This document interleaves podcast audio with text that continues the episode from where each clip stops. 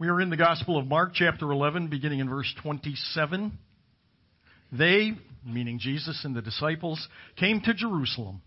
And as he was walking in the temple, the chief priests and the scribes and the elders came to him and began saying to him, By what authority are you doing these things? Or who gave you this authority to do these things? And Jesus said to them, Well, I will ask you one question and you answer me, and then I will tell you by what authority I do these things. Was the baptism of John from heaven or from men? Answer me. They began reasoning among themselves, saying, If we say from heaven, he will say, Then why didn't you believe him? But shall we say from men? They were afraid of the people, for everyone considered John to have been a real prophet. Answering Jesus, they said, We do not know. And Jesus said to them, Nor will I tell you by what authority I do these things. Humanity from the get go has had a very real enemy. And this enemy is stronger and worse than any nation or cabal of nations. It is stronger than any nuclear power. It is larger and more vast than all the armies of the history of mankind. Over the millennia, over the thousands and thousands of years, Satan has been wreaking havoc on the human race from day one. What is telling is that it doesn't matter if you are a flawed human being, as we all are, or if you are the unsullied, that means spotless, perfect Son of God, Satan's tactics remain unchanged. What also is unchanged is that knowing the enemy is the first step in defeating the enemy. That is why in our nation's current budget requests that are yet to be voted into law for the 2017 year, national intelligence and military intelligence has a request in for 70 billion dollars. Now, those figures just kind of escape me.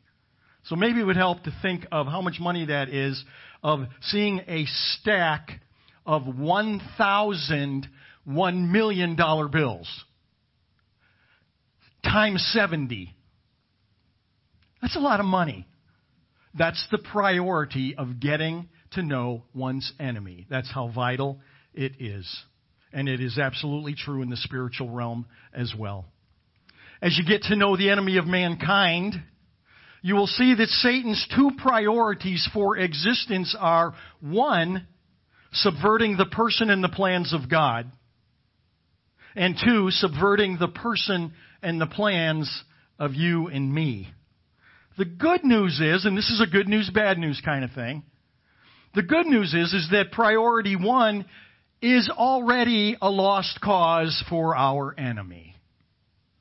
When he had disarmed the rulers and authorities, Paul writes to the church of the Colossians in chapter 2 verse 15, he made a public spectacle of them, depending on your translation, having triumphed over them through them. When Jesus went to the cross, it sealed the victory of all who follow him and believe in him. It sealed Satan's fate as already a vanquished foe. That's the good news. The bad news is priority two is where the devil's energies are vested. According to 1 Peter chapter 5 verse 8, we are told, be of sober spirit, be on the alert, for your adversary the devil prowls about like a roaring lion seeking someone to devour. And he is intent to that end. And when Satan is vested in messing up the works, there is nothing that he will stop at. Nothing. And he will be relentless. And I was tempted, but I resisted. I could give so many illustrations of this from current events, just from this recent election season. But since that's an emotional trigger for some, I will instead use no less a controversial issue, but is biblically absolutely clear and that is, for point of illustration, I referenced the homosexual marriage referendums from our state's relatively recent past. Again, to illustrate the point of the enemy's resolve and of his tactics. If you were as deeply involved in the public discourse and you were as involved as I was in the public exposure of the truth about the destructive nature of the homosexual lifestyle for the 10 years leading up to the normalizing of such behaviors as I was, then you would have a much greater appreciation for what I'm going to be talking about. Remember, I wrote for the Sentinel the KJ for just about a decade. And then from there I went on to Maine in the morning on secular stations covering state of Maine, the Maritimes, into New Hampshire on live call-in radio with Mike Violette and Eric Leimbach, fielding whatever came along. The arguments were originally couched in the language of privacy. You know the clarion call of the day what someone does in the privacy of their own bedroom is nobody's business.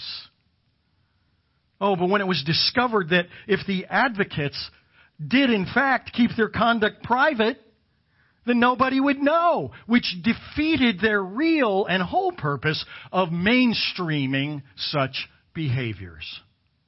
Satan works through human agency. The Apostle Paul tells us in his letter to the church at Ephesus in chapter 6, beginning in verse 12, we do not wrestle against flesh and blood, or some translations, our struggle is not against flesh and blood, but it is against principalities and powers and rulers in the heavenly forces and world forces in darkness. Those are referring to demonic powers. Not human beings, but demonic forces. Therefore, in light of that, take up the full armor of God so that you will be able to resist in the evil day and having done everything to stand firm. And so the privacy strategy worked against them. And did Satan throw in the towel? Of course not. He just regrouped and he craftily modified the argument. Now fairness, or better, discrimination in employment and housing, in being able to obtain loans became the new battle cry. And yet this was fabricated. This was fabricated using absolutely undocumented and unverifiable so-called examples of it, or they would take that rare isolated incident that was an absolute outlier, but make it a national event and portray it as if it was the norm. And didn't Satan masterfully compel the populace to ignore the facts, appealing to the language of equality. And how skillful and crafty was that? Because in doing so, anyone who disagreed could now be dismissed out of hand as a bigot. It didn't matter that the hard research demonstrated with clarity that none of what they were contending was true, and in fact, the opposite is what the real situation was. Meaning if there was discrimination in any of those specified areas, it was in fact provable, documentable, as I did in my columns, that it was reverse discrimination in favor of the devotees of the lifestyle. And yet, this, despite that, the deception carried the day. Well, once that little victory was won and that little hill was conquered, the next calculated satanic scheme cleverly embraced the emotional. Homosexuals used the language of compassion. They demanded that a compassionate embracing of their lifestyle, implying that until that happened, the horrid, though make believe discrimination against them prohibited such things as their partner from visiting them in the hospital. Patently untrue that it prohibited them from their partners from obtaining medical information on them, which is patently untrue. That is totally up to the patient. Which supposedly would have impeded their partners from having inheritance rights, which is absolutely ridiculous. None of it true. None of it were true. And yet, by gaining incremental favor due to the craftiness of the enemy of their souls as well as ours, Satan, again, through human agency, meaning working through individuals behind the scenes, refused to ever settle. It's never throw in the towel situation with the enemy of our souls. Proof positive 1995. I excerpt for you a column that I wrote, again, for the Sentinel and the Kennebec Journal. Quoting myself, a case in point is a recent letter to the editor from a man in Pittsfield who writes that all the gay community is asking for is legal protection of employment, housing, credit, and justice in crime situations should an individual's homosexuality be made public. Sounds reasonable. But is it true? Former Governor John McKernan in the last legislative session, before vetoing the gay rights bill that was up for vote, offered the gay and lesbian lobby a compromise. While the compromise stopped short of granting special class status to the homosexual community, it granted the very assurances of protection and equality in the areas mentioned above. To many people's dismay, they turned it down. A reasonable conclusion is that the same basic rights as everyone else is not what they were after. And they have now obtained many of their demands and many more through human agency, recently through human agency of the former president, where Satan dismantled common sense and medical science and genetic observation, obtaining something that they hadn't even really attempted yet and that is the scurrilous, what I'll just call the bathroom law, and I won't elaborate. All because, again, Satan is relentless. He is unbending. He is resolute and he is unswerving. Now, if this is his resolve in mere human affairs, remember that's priority number two. Imagine his resolve in eliminating God's plan of redemption, priority number one. That is, subverting the purpose and the plans of God. And Satan has not changed his modus operandi. He will incite people, as we know from history, through deceit, as he did at the very outset in the Garden of Eden. Oh, surely God did not say. He will incite people through force of violence, as he did at Sodom. He will incite people through murder, as he did at Calvary. When Jesus was on the cross, Satan thought that he had won. End of my introduction to today's passage. So now, through the advantage of time that we have by being able to look back, with what I just said as sort of an omniscient backdrop. In Mark's historical record that we are in this morning, Satan does not yet know. Remember now, we're back in the gospel, okay, several thousand years ago. And Satan doesn't yet know that he is going to be defeated once and for all time. And so, he is giving it all he can through human agency. with that somewhat protracted introduction, we go again to Mark chapter 11, verses 27 and 28. Jesus and the disciples came again to Jerusalem, and as he was walking in the temple, the chief priests, the scribes, and the elders came to him. And referring to the text before this that we've talked about in past weeks, in Jesus' cleansing of the temple, began saying to Jesus, Well, by what authority are you doing these things? Or who gave you this authority to do these things? Let us not forget, again, I've been expositing the Gospel of Mark for a long time now as we work our way through it, that the overarching theme, as we have seen from the beginning, is that they, and I'll just leave they right now in quotes, they are out to get Jesus, and they have been. This isn't the first time that they will not give up, for they are Satan's pawns. The three specific groups that Mark names comprise what was called the Sanhedrin. Ironically, the Sanhedrin was the Jewish high court of justice. And let's remember that now again, we have the advantage of looking back and seeing all these details in hindsight. To the religious leaders of the day, though, Jesus was just another no account troublemaker as far as they were concerned. And this nobody comes to the temple of God in a whirlwind and he starts going on this rampage and overturning tables and scattering people's livelihoods and even physically assaulting them with whips because they were making a joke, basically, of the house of God, which ticked Jesus off. Isn't it amazing how rarely in Christendom we ever hear about Jesus, the angry Savior? That's not my Jesus. My Jesus just loves. Loves, loves, loves.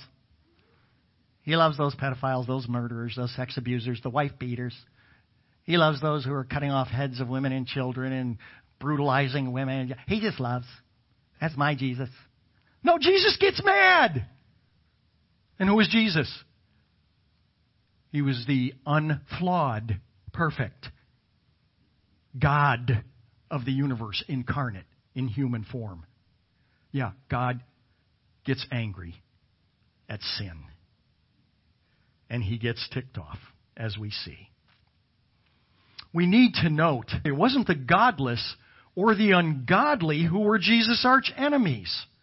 It was the duplicitous, uber religious leaders of the religious system of Judaism, which Jesus was filling out which Jesus was fulfilling. And they had thousands of years of prophecy in their Torah telling about the Messiah who would come and why he would come and what he would do. He wasn't destroying Judaism as he was accused. He was taking it to a whole new level, which would be called Christianity. And with the exception of the cleansing of the temple, it was pretty much only the religious hypocrites with whom Jesus didn't hold back. And Satan's MO carries through time. Enter George Whitefield, revivalist preacher from the early, born in the early 1700s, became a preacher in the early to mid 1700s, and he was taking Europe by storm. He was more popular in Europe, and I mean the entire place, the entire European countries and all.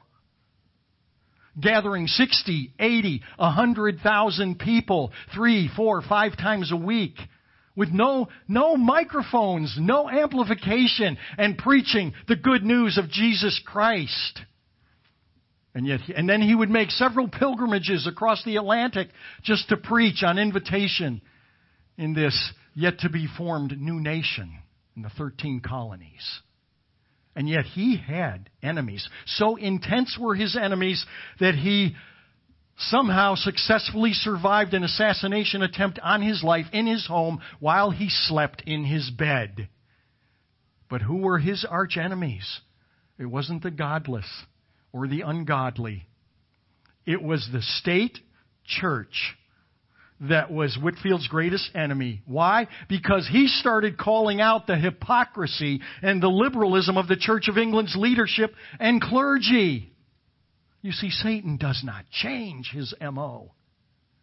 So when Jesus enters the temple, he not only upended the money changers who were denigrating the house of God, but he upended the complacent, the scurrilous, unregenerate religious leaders of the day. And here they are once again confronting God in human form, implicitly accusing him, challenging his right, his authority, his arrogance, his audacity to turn things upside down, asking, Who do you think you are?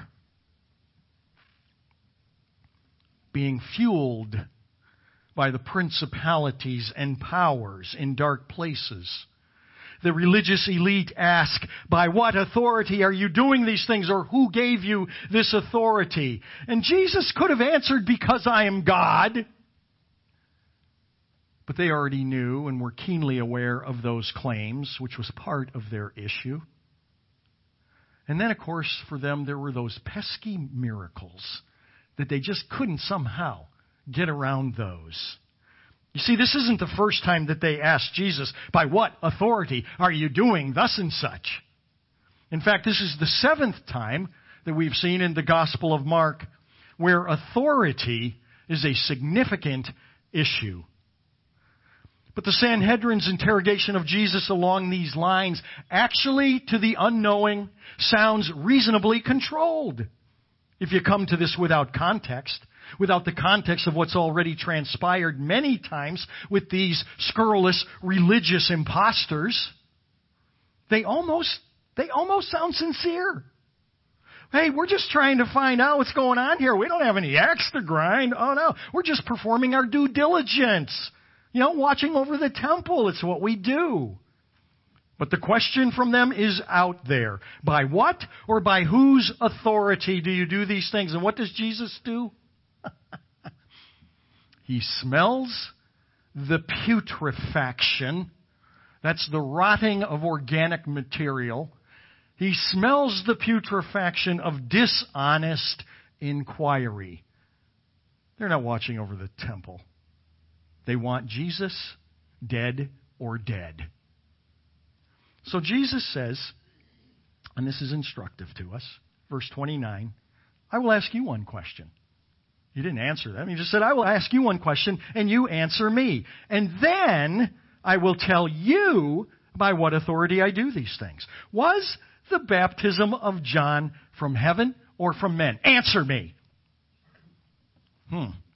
That's twice in that little verse, a couple of verses there, that Jesus says, Answer me, two times, and they occur as a bookend surrounding the question that he puts forth, emphasizing the fact that I'm not asking this as a rhetorical question to you guys.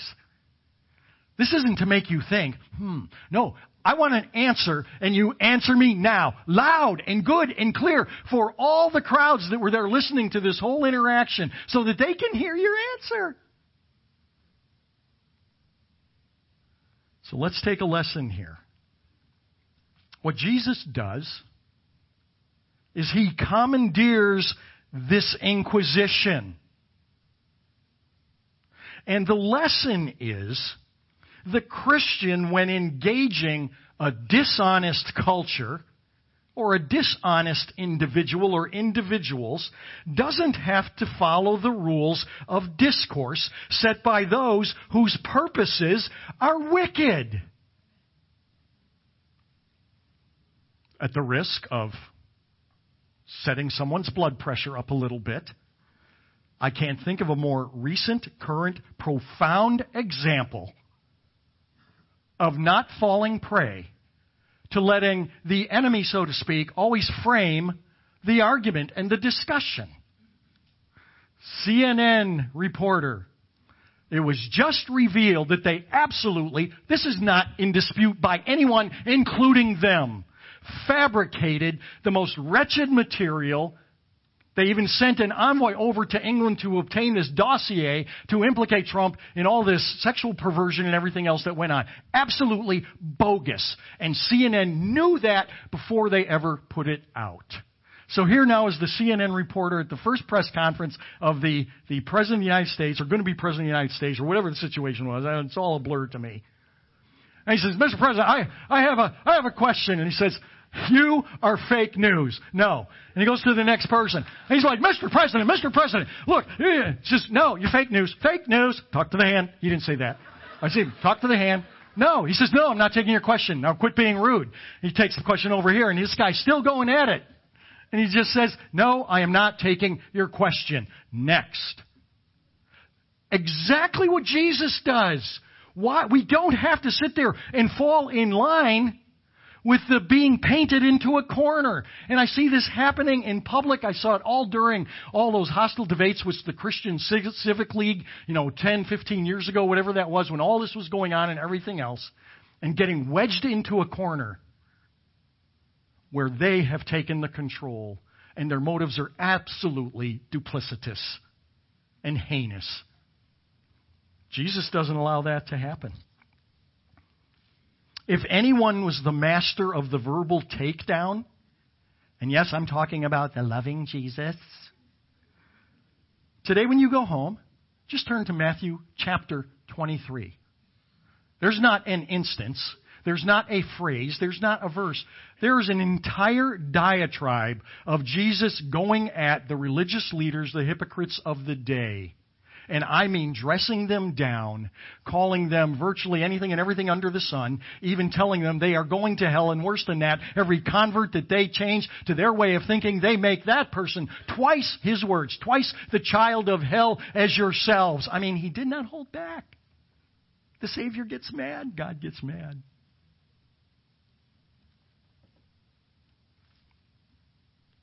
Perhaps Jesus, I don't, he doesn't have to keep this in mind, but Proverbs 26 comes to mind in the wisdom of Solomon who says, Answer a fool according to his folly, lest he become wise in his own eyes. Meaning, if you can take down the dishonest doubter through the, the through just whatever, take him down. Jesus did it repeatedly. So Jesus refused to fall for their setup. And instead, Jesus sets them up. You answer me. Verse 31. So they began reasoning among themselves. Don't, we're in a tight spot. Saying, if we say that John the Baptist would, you know, if, if all that, if he was from heaven, then he will say, then why didn't you believe him? And then again, if we say, well, John the Baptist, oh yeah, he was just from men. He was a little whacked out there, you know, eating the locusts and honey and stuff like that. They were afraid of the people because everyone considered John to have been a real prophet. So answering Jesus, they said, uh, we don't know. and of course, Jesus knows they are copping out and their dishonest motives are laid bare. The rest of verse 33, Jesus says to them, Then neither will I tell you by what authority I do these things. You won't answer my question? I'm not going to answer your question. Ka, boom, mic drop, walk off the stage. Let's get real. The religious leaders of the day are standing before whom? Who are they dressing down? They are dressing down the incarnate, inspired, infallible, inerrant, authoritative Word of God in human form. That's what John 1 1 says. In the beginning was God, and the Word was God, and the Word was with God. And about seven verses later, and He dwelt among us, and we saw His glories of the only begotten of the Father. Jesus is called the Word of God in human form. And what does the writer of Hebrews, Hebrews is all about the superiority of Jesus over anyone and everything say in chapter 4? He says about the Word that the Word of God is living and active and it's sharper than any two-edged sword and is able to pierce to the division of soul and spirit of both joints and marrow and is able to judge every thought and every intention of the heart. And there is no creature hidden from His sight, but all things are open and laid bare before the eyes of Him with whom we have to do. That's who they are attacking. God knows, and God reveals who and what we all are. Sports fans. We, we can successfully deceive those around us. We can pull the wool over the eyes of anyone for our purposes. In fact, we are so masterful at deceiving ourselves, according to Jeremiah 17, 9, and 10 that we can masterfully lie to ourselves, believing the lie that we have advanced for our purposes. But I tell you this morning, it is never wise to go head to head with the living God who embodies the living, breathing Word, which is just one more reason. As Pastor Ben was talking about those little reading schedules, one more reason why we need, as followers of Christ, to be endeavoring to be in His Word in a regular, ideally daily way through the Scriptures from beginning to end as a goal each and every year. We talk about that a lot here. I have over the past 26 years. Because the Word and spending time with God in the Word shouts the truth to us even when we have grown comfortable with our own deceit. The snare laid by the religious hypocrites fails yet again because it's not, it's just not time yet. It's not time for Jesus' earthly mission to escalate to that place of completion with his work on earth, meaning the cross and resurrection. Phase one is not complete. Phase one was his salvation and mercy. And phase two, we yet await when he will return once again in judgment. I end this morning with Psalm 2.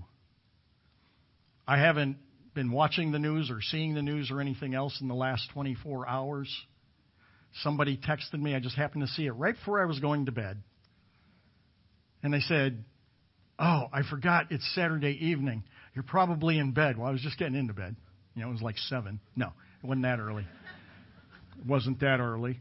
And it was from a friend.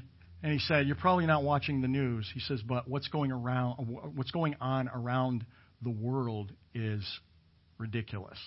Now, of course, I've made assumptions about what he's referring to. I can only guess and I can only imagine, but as soon as I saw that, I thought Psalm 2 still sums up it all. Why do the nations rage and the peoples plot in vain? The kings of the earth set themselves, and the rulers take counsel together against the Lord and against his anointed. That would be the Messiah, the Savior. Let us burst their bonds apart and cast away their cords from us. He who sits in the heavens laughs. He laughs at the foolishness of nations that are in an uproar against God and against godly things, either directly or indirectly. Approving, supporting, condoning, leading people astray to things that are absolutely vile and offensive to the heart and mind of God. He who sits in the heavens laughs. The Lord holds them in derision. Then he will speak to them in his wrath. Uh-oh.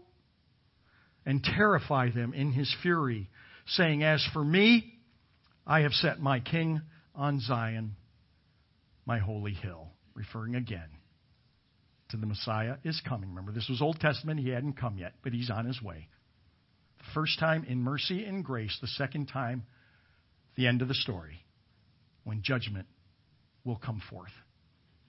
And don't make uh, don't misunderstand that somehow I, I say those words of judgment and God's not a God of love and all of that as if I delight in the fact that people are so blind and just so rebellious against him and not God says he desires that no one perish but he knows full well that people are perishing because they have rejected the one and the only way to heaven. Jesus said, I am the way, the truth, and the life. No one comes to the Father except by me. It's not by what you think or the God that you have created or the religion that you've embraced or the whatever of peace or this of meditation and this and that and the other thing or doing good works till you're blue in the face. All our righteousness are as filthy rags, says the Word of God. That's why God came and took on human form to come and obey and fulfill every jot and tittle of every law and every command that the Father had on you and me, and still expects, still expects them to be fulfilled. But He knew we could not, and so He came and did it for us. And Jesus says to all of mankind, I offer you. I do not impose upon you. I do not automatically glue it to you. It is your choice, but I offer you my complete, perfect obedience to God the Father on your behalf, which still leaves your sin undealt with. And that is why I went to the cross. So that the wrath of God against all wickedness and ungodliness was poured out upon me, your Savior, your substitute. So now it's all taken care of. When you die and you go to heaven, you have the absolute perfection and righteousness of God Himself credited to you, covering you. They're described in Isaiah as, as robes of righteousness and garments of salvation. They are Jesus, not ours. Which is why when we stand before God, we know with absolute certainty, not hoping, but with certainty. 1 John 5, these things have I written unto you that believe in the name of the Son of God, that you may know, not that you may hope, that you may know that you have eternal life. But there is only one way, and it is through Jesus, the loving Savior, who offers it to everyone, but he does not force it upon anyone. Let me have you stand this morning. You've been here a while, you know that I hardly ever do this. No real reason other than I wait till I'm compelled by God to do stuff. I don't do them because it's a tradition that somebody expects or what have you. I'm going to ask you to bow your heads And I'm going to ask two questions. And this is for you before God Almighty and me, because I've got my eyes open. If you are playing religion and playing with Jesus, and you know it right now, your soul, your heart is tweaked by God Almighty. If you've been playing with Him, and you know it's time to stop and you want to get serious, would you just stick your hand in the air and just leave it there for a second? Put it up. Thank you. Keep it there. And now, if you do not know this Jesus, not the popular Jesus or the recreated Jesus, but the Jesus of Scriptures, who you've heard described in his work and his winsomeness and his phenomenal love this morning, and you know you need him, would you raise your hand? Father in heaven, thank you. Go ahead and put them down. Thank you, Lord. You saw every hand this morning. You know the different needs of the two different people, the two different questions. By the power of your Holy Spirit now, we announce and proclaim that Satan's schemes to subvert your plans for them in their lives now and today and forevermore have been obliterated.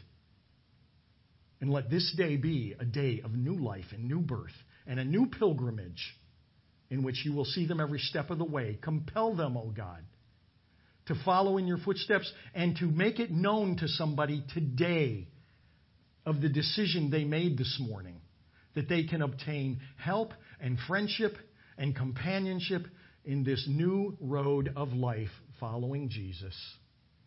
Lord in heaven, thank you.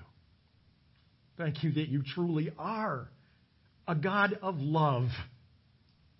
The cross shows that proof positive. Thank you. Thank you. For your love is unending and everlasting. We praise your name this morning for your glory. Amen.